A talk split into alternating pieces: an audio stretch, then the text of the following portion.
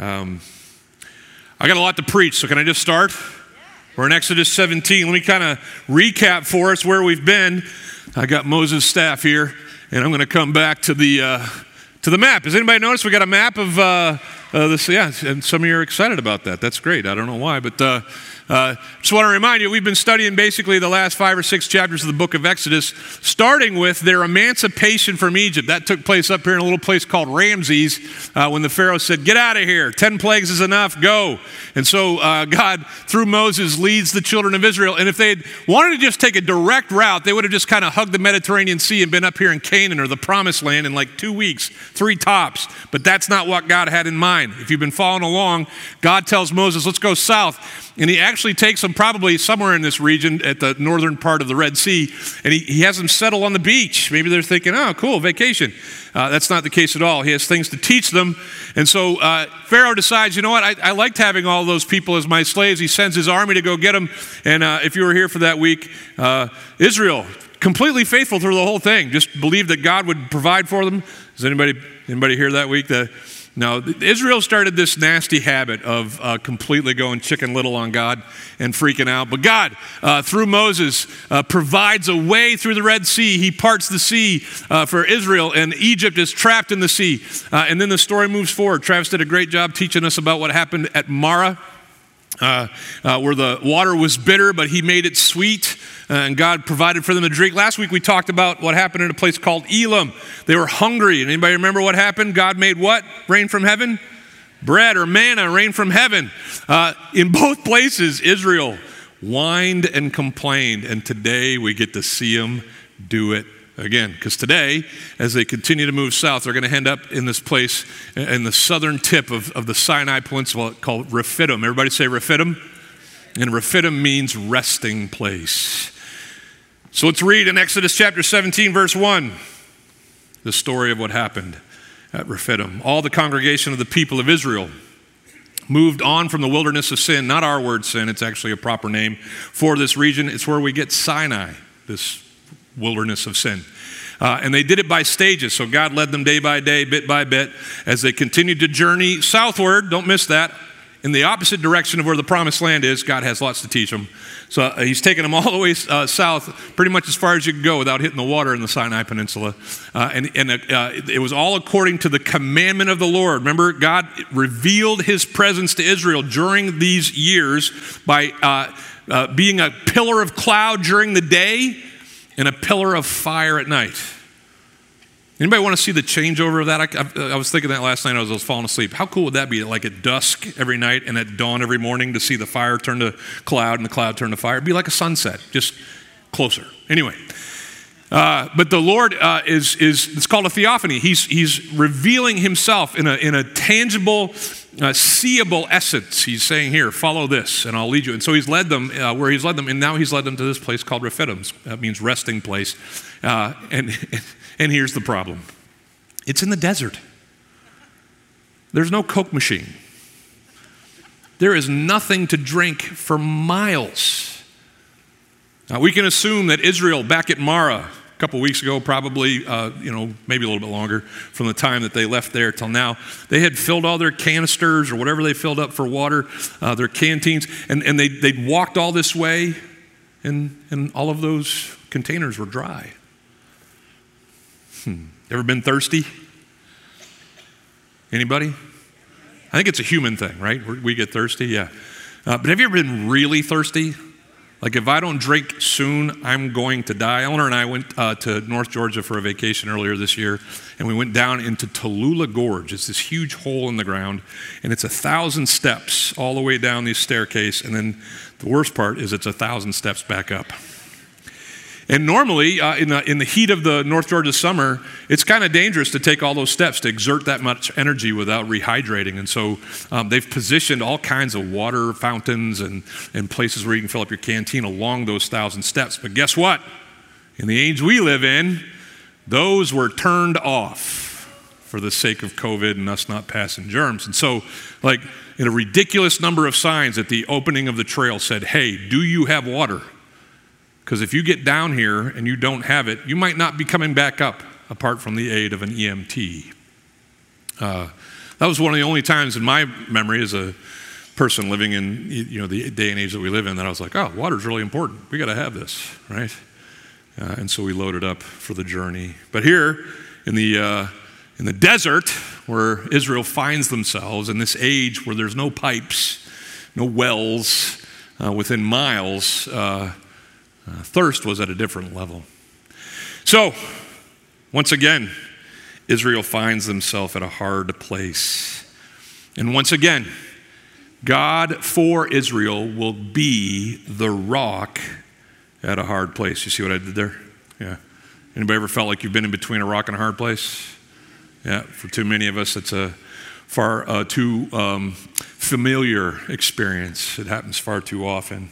But here's what we've learned through the story of uh, Israel so far in the desert, and we'll continue to learn as they move on in their history. Um, God's there, God provides. Uh, he is a good, good father. Uh, in the uh, Gospels, um, we're asked, hey, if a, if a human father, when his son asks him for bread, gives him bread, how much more will our heavenly father give us? He's a good father, a provider. And once again, in this situation, he's going to provide. It's not because Israel aces their test. Don't, don't read that at all. In fact, Israel fails miserably because, like uh, us, Israel, when they find themselves in hard places, tends to make really bad choices. Has anybody been there? Uh, zigged when you should have zagged? Uh, a circumstance arose, and you're like, you know what? I'm going to take this one. And you start handling it in your own way over and over again. Uh, unbelievably, really. I mean, if you think about it, they've crossed the Red Sea on dry ground. Uh, they've already been thirsty once, right? And God took bitter water and made it clean to drink. Uh, just last chapter, they were starving, and God started raining bread down from heaven. You'd think that'd be enough for these guys. That'd be okay, we're thirsty, but the God who's done all that, the God whose presence is manifested to us in this cloud, the God who's done time after time everything that we've needed him to do so that we could be free, he's probably going to take care of the thirsty thing. You'd think they'd think that.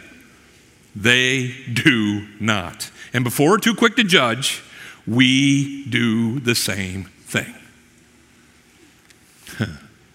Because, like Israel, when we get to hard places, a lot of times our flesh, our sinful side, the old man kicks in and we start doing all these crazy things in our relationship with God. The first thing Israel does, uh, this bad choice that they make in their hard place, is they start demanding of God instead of asking Him for what they need.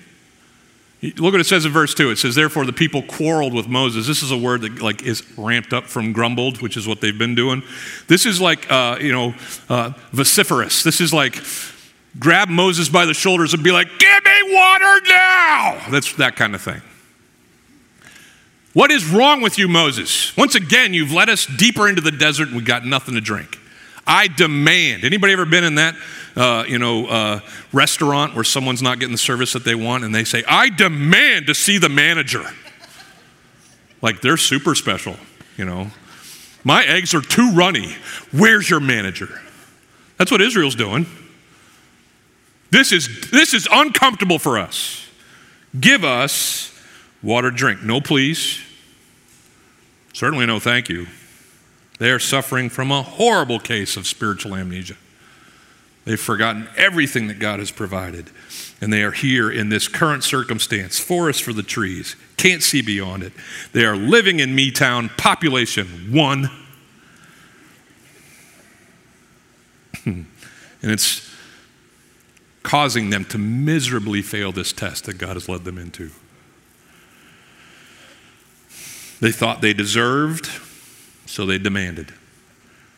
It's the same problem we see exhibited over and over in our, our Bibles. Uh, later on in the New Testament, a guy named James, uh, the brother of Jesus, uh, he was the leader at the church in Jerusalem. He writes this incredible letter to uh, uh, those who are in the church scattered abroad. And as he's writing to his recipients, he, in chapter 2, tells them, hey guys, make sure that you don't show favoritism to anybody. Don't let envy come in and, and corrupt what's happening in the body of Christ. Be humble, treat everybody equally. But he picks up that same idea in chapter 4, where he writes this about uh, the kind of effects that being a demander someone who deserves can bring about in somebody's life. Look, look what it says in verse 1. It says, What causes quarrels and what causes fights among you? He doesn't tell us what they were quarreling and fighting about. Maybe it was the envy stuff in chapter 2, but he says, Why are you guys so much at odds? What's at the middle of that? He says, Well, is it not this, that your passions are at war against you? That word passions is the Greek word hedone. Everybody say hedone. It's from whence we get the word hedonism. Uh, hedonism is this club down in Jamaica. Apparently, I've heard of it. But, uh, but it's also this belief or this mindset that says, I must feed me everything that I want. I will be governed by my passions, my, my, incl- my thirsts. Oh, wait a minute. Now we're tying in with what's happening in Exodus 17. I'll be ruled by my thirst. He says, Is it not this that your, your passions or your thirsts are at war within you? So here, here's the deal. Spiritually speaking, if you're unaware of, of the Christian mindset or the Christian picture of a person, um, before we meet Jesus Christ, we are, we are just given over to our sin. We are by nature enemies of God, it tells us in Ephesians chapter 2. We are dead in our trespasses and sins. And so we got nothing in terms of life with Him or, or a part of Him. But once we by faith receive Christ, we are, it tells us in 2 Corinthians 5, uh, made into new creations. The old has passed away. Behold, all things have become. Yeah, isn't that great? Who's happy for that? Anybody happy for that? But here's the deal we still live in a world where we remember what life was like without Him. We still wrestle against the sins that could pull us away from Him. So the old man, it's like a boxing ring exists in your soul, and there's the old man on this side and the new man on this side, and they are constantly duking it out.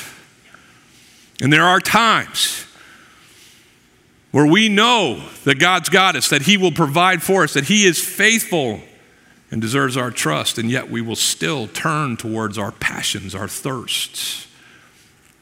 And in doing so, make demands of our God. We'll also, in doing so, create rifts in our relationships. So, if you've ever had a, a fight with your spouse or an argument with your parents, if you've ever, um, you know, been at odds at any time, the old man's winning with somebody in that situation. Usually both of you, but absolutely one of you. Because all you're doing is speaking from your passions, your thirst, your desires, your deserves. Gimme, gimme, gimme. I want, I want, I want. James goes on, he says, You desire, you have these passions, but you don't have. And so what do you do? You murder. Time out. Wait a minute. James is writing a bunch of murderers?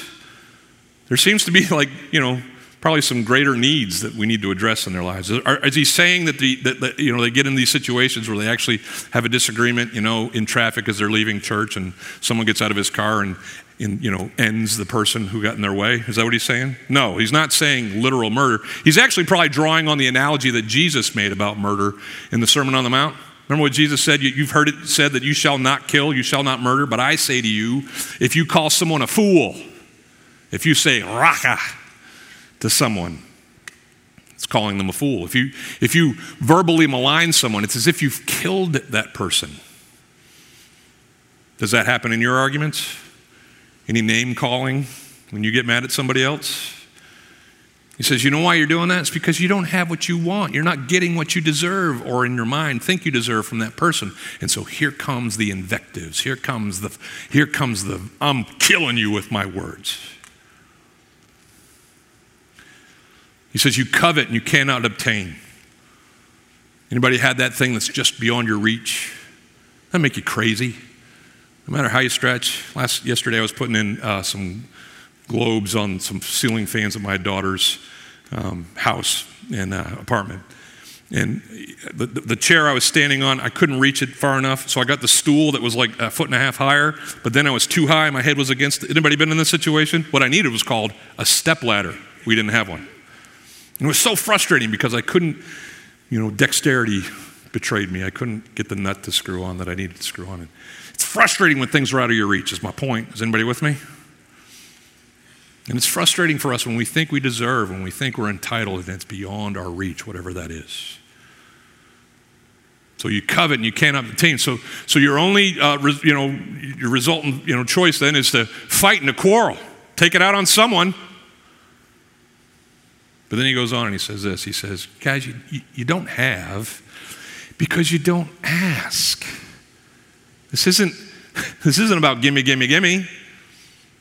This is about, hey, Father, here's a situation. I trust you to know what's best for me, so give me this day my daily bread.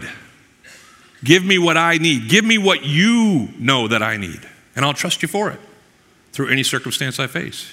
You have not because you ask not. And the people hearing this, reading this, are like, James, we ask God all the time to provide our wants, to give us our every desire, and He never does. He covers that in the next verse. Well, if you have asked and you have not received, perhaps it's because you've asked wrongly, with the wrong motives, so that you can have a bunch of things from God, so that you can use them to please your passions, your hedone, your thirsts and flesh. God's not going to give you that. God's not going to provide for you the things that will lead you further from Him. Are you kidding? That's not how this works. Later on, he says this Therefore, it says, as he quotes the Old Testament, God opposes the proud, those who come to him demanding, but he gives grace to the humble. And so, what should we do? He says this in verse 7 Submit yourselves, therefore, to God. That means this hupotasso, put yourself beneath. Submit yourself to God's say so in your life. Humbly surrender your demands and desires, and just trust Him in any situation. When you do this, you'll be resisting the devil, and the devil will flee you. Does anybody wish that maybe Eve had made that choice? Resist the devil and make him flee? No? How did, how did Satan get Eve off sides? You know what? You'll have more. This will fulfill your hedone, your passions to be just like God. Hmm. So the first mistake they made is they got all demanding. They shifted into me mode and they told God through Moses, Give us water now. The second mess up they did was this they defied God's appointed one. Look what it says in verse 3. It says, uh, But the people thirsted there for water. Already got that. And people grumbled against Moses and said this Why did you bring us up out of Egypt? Answer, to kill us. That's why you brought us out of Egypt. Thanks a lot, Mo.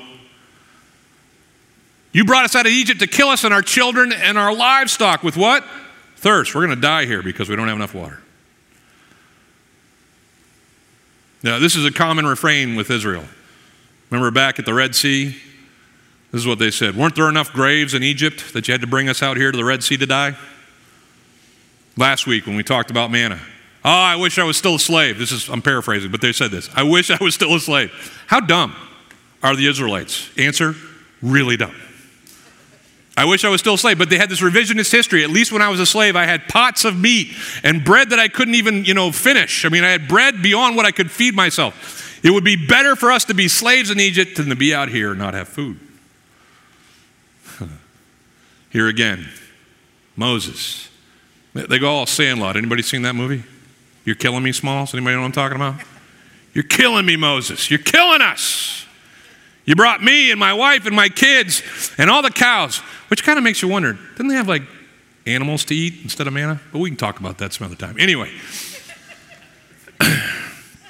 but it still it doesn't keep them from complaining. Now, listen, the complaining is going to get so bad that apparently they're going to start talking about, hey, if we're going to die, you know who's going to die first? Moses. Because then God uh, and Moses have a conversation in verse 4. Look what it says. So Moses cried to God, What am I going to do? You know, speaking of Chicken Little, ah, what shall I do? What shall I do? They are almost ready. Interesting, uh, the phrase he uses. To what? Anybody want to guess how God's going to bring water to these guys? Through a rock. Yeah. Wait for it. But Moses is first concerned about stones of another kind. They're going to throw rocks at me until I'm dead, God. These guys are murderous. Like it's not just you're killing me, Smalls, you know, metaphorically. They're going to kill me. This has gotten bad in all of this, um, Israel is coming against Moses, whom he's just obeying God. He's just going where the cloud and the fire leads. He's just taken them where God has led them. And yet, Uh, everybody needs, in a, in a hard place, a finger. They want to point the finger somewhere, right? Uh, this isn't our fault. This isn't, you know, this is obviously your fault. And the one who's leading you, it's, it's his fault. And, and so, uh, you know what we're going to do? Uh, we're just going to end you before we die ourselves. Now, the last thing that they do in this bad place is the worst thing, and the one that we're most prone to. Uh, they doubted God's power and plan. Skip over the next couple verses and go to verse 7. Moses, uh, in the story of, of the Exodus, um, is given over to renaming places. They, they landed at this spot, and its original name was Rephidim, which means resting place. But Moses says, that's not what we're going to call it anymore.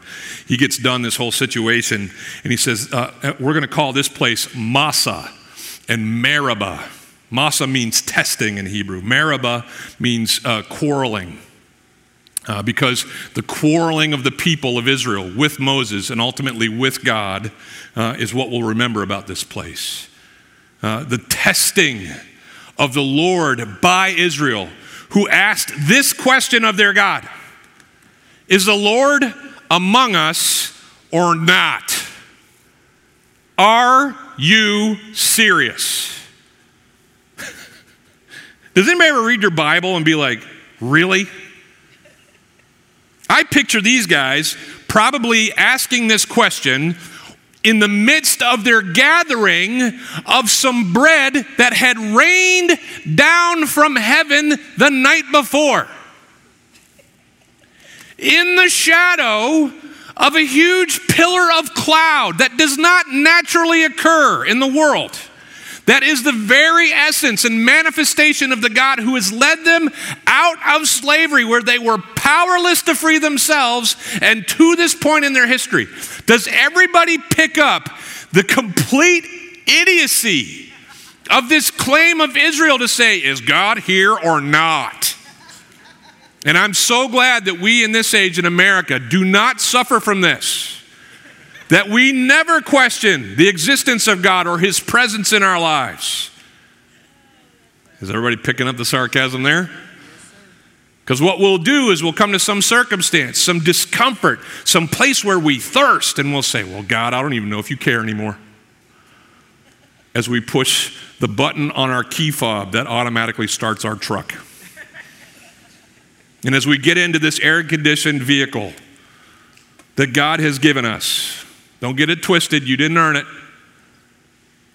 I Yes, I did. I went to work. The only reason you exist, can work, and have what you have is the grace of an Almighty God. Is everybody with me? So you get in your air conditioned truck and you continue to complain. I can't believe you're making this hard on me, God. I can't believe I'm having to go through this. As you pull up to the three car garage that houses your truck that you can turn on with a piece of plastic, and you go into a house with a bunch of stuff that you don't really need, but it's filled up there, and you got a whole, uh, you know, uh, uh, place on 60 where you keep the stuff that can't fit in your house, and, and you sit there at the table where you stuff your face with food that you're eventually going to throw the left out, leftovers out of because there's no room in the fridge anymore because you went to Costco yesterday. And you sit there and you complain and whine in the midst of God's plenty and provision. America, Christians, pull your head out, please, and understand that everything that you have is given you by a gracious and loving God. And that everything that you face in life, God's there. And even if He disappoints you with the initial returns on your prayers, if He is withholding some solution from your life, He knows better than us. And He's providing for us, even as we feel like He isn't. Hmm. You know what's behind this doubting and this defying and this uh, demanding? I've already talked about it a little bit from James. It's this hedone, these passions inside of us. But like uh, Darnish had talked about earlier as we were singing, what these passions do is they skew our vision. They, they make us see things that aren't there, and they lead us away from God instead of towards Him. You know, it, it's really important that you see things clearly. Can we all agree how important that is in life? It can lead to all kinds of miscues and missteps. If you get the, you know, um, the wrong number and an address, you're going to end up in a completely different place. If you if you come down, there's a light down here at the end of uh, Kingsway uh, across 60. I think it turns into Bryan. There's a light at Bryan and Lithia Parkway or Lithia Pinecrest, and and uh, as as Lithia is going this way and Bryan's going this way, there's a light that is green for the north south traffic, and then there's an arrow. There's another light right next to the light that's for the north south traffic. There's a, a, set of arrows, red, yellow, and green, for the turn that will take you down Lithia Pinecrest. And I can neither confirm nor deny this, but if you're a motorist who maybe is looking at his phone uh, at that intersection, and you pull up in the turn lane to go left onto Lithia Pinecrest, but you see the green light for the go straight down Bryan, you may think that you have the green light to go. And you may turn into traffic, oncoming traffic, who may have to lock up their brakes and uh, try to avoid you. And then you may feel real stupid. I, I don't know who this would be, but you may feel real stupid. Uh, because you've looked at you, will look up and you'll be in the, in the moment you'll be incredulous how could that person not see me coming and um, and you'll be like oh i had the red arrow my bad yeah i think we do that with god all the time we get looking at the wrong lights, at the wrong signals. We, we, we head in directions we're never meant to go because we're just not seeing Him correctly. It, it happens with the Israelites and with us in our circumstances. They thought they were in trouble, but they were really right where God wanted them. They thought they needed to demand, and all they really needed to do was trust. They had this, this, uh, this incorrect picture of of who they were. I was talking with uh, our youth pastor, Shane Drury, this week about this text, and he just, he was so good to bring this out. It's just, we get this false sense of self value when we start to demand of God and, and doubt God and, and, and defy those that He's appointed to our lives. We, we just think we have this elevated idea of who we are, that we're, we're something, like it says in Galatians 6 3. We think we're something when we're nothing, and that leads to our ruin. But we're just looking at the wrong things. We come to God in these hard places and we have this completely erroneous picture of who He is. He's not here. He's not good. He can't deliver and rescue me. Hmm. Their fear, their thirst, their discomfort, they all are derived from this skewed view. That's why I, I love um, football dramas on television? Huh? There's this old TV show called Friday Night Lights, and there was this pep talk that the coach would give before every big game in, in one of the episodes. And he would finish that pep talk always with this phrase. He would say, Clear eyes, full hearts, can't lose. And then they'd run out onto the field and cue the soundtrack, whatever. And I remember hearing that for the first time, being like, "That's a good. That's a good. That's a good. You know, sports speech. That's that's pretty good." But it's an even better church speech. It's it's spiritual because what it captures for us is the message of Scripture. Fix your eyes on Jesus. Have clear eyes. Don't be looking at the wrong signals. Fix your eyes on Jesus. Have full hearts, not half hearts, not hard hearts. Have full hearts, full of a confidence born of a faith, an unshaking, unwavering faith in the power of God to deliver in any situation. Clear eyes, full hearts, can't lose. Now, that's the sad stuff. Let me get you to the happy stuff. Verses 5 and 6 reveal that to us. And these, these verses will show to us that God is always our rock when we arrive at hard places. Look at what it says in verse uh, 5. It says, And the Lord said to Moses, Pass on before the people. Really interesting here. God doesn't say uh, or, or come down in this situation where Israel's mad at Moses as Moses is freaking out. There's no like there, there moment, right? There's no words of, hey, it's going to be okay, buddy, let's go, I got you. He just comes in like a father comes into a situation that's got off the rails at his house where kids are yelling and screaming at each other. Anybody ever done this as a dad? All right, here's a deal. You there, you there. No more talking. And you just kind of direct. That's what God does in this situation. Not a lot of psychology. he just comes in and says, All right, Mo, here's the deal. Pick up your stick. We're going to get to that. And just start walking. I want you to grab the elders of Israel and take them with you. I don't have time to suss this all out. But basically, what Israel has done is they put God on trial. They've doubted his goodness, doubted his power. They've said, You aren't able. Are you even with us? And God says, All right, let me vindicate myself and show you just who I really am. Take the, uh, take the elders, bring a jury. Bring a jury so that they can, you know, attest to what is about to happen. So he says, Take in your hand the staff that you used to strike the Nile. We'll come back to that in a second. And, and go. And then it's just not a lot of details. Anybody ever read the Bible and been like, Really? That's it? Because all we got is one more verse. It says in verse 6 And behold, I will stand before you. Read lots of things this week about what that might have meant. My, my, my personal um, understanding is that probably the cloud moved. Like the, the, the very essence of God says, Hey, I'm going to go up to where you're going to do this, and, and you'll see me there. It'll, it'll be a sign of where you're supposed to stop. But I'll be right there. I know the question that people have is, Am I here? Well, I'm going to be right there. I'll go before you on the rock at Horeb. Where have I read that before? Does anybody remember way back in the beginning when we started the book of Exodus? Moses is just watching some sheep for his father in law. Uh, he's just hanging out in the southern tip of the Sinai Peninsula, and a burning bush comes into view.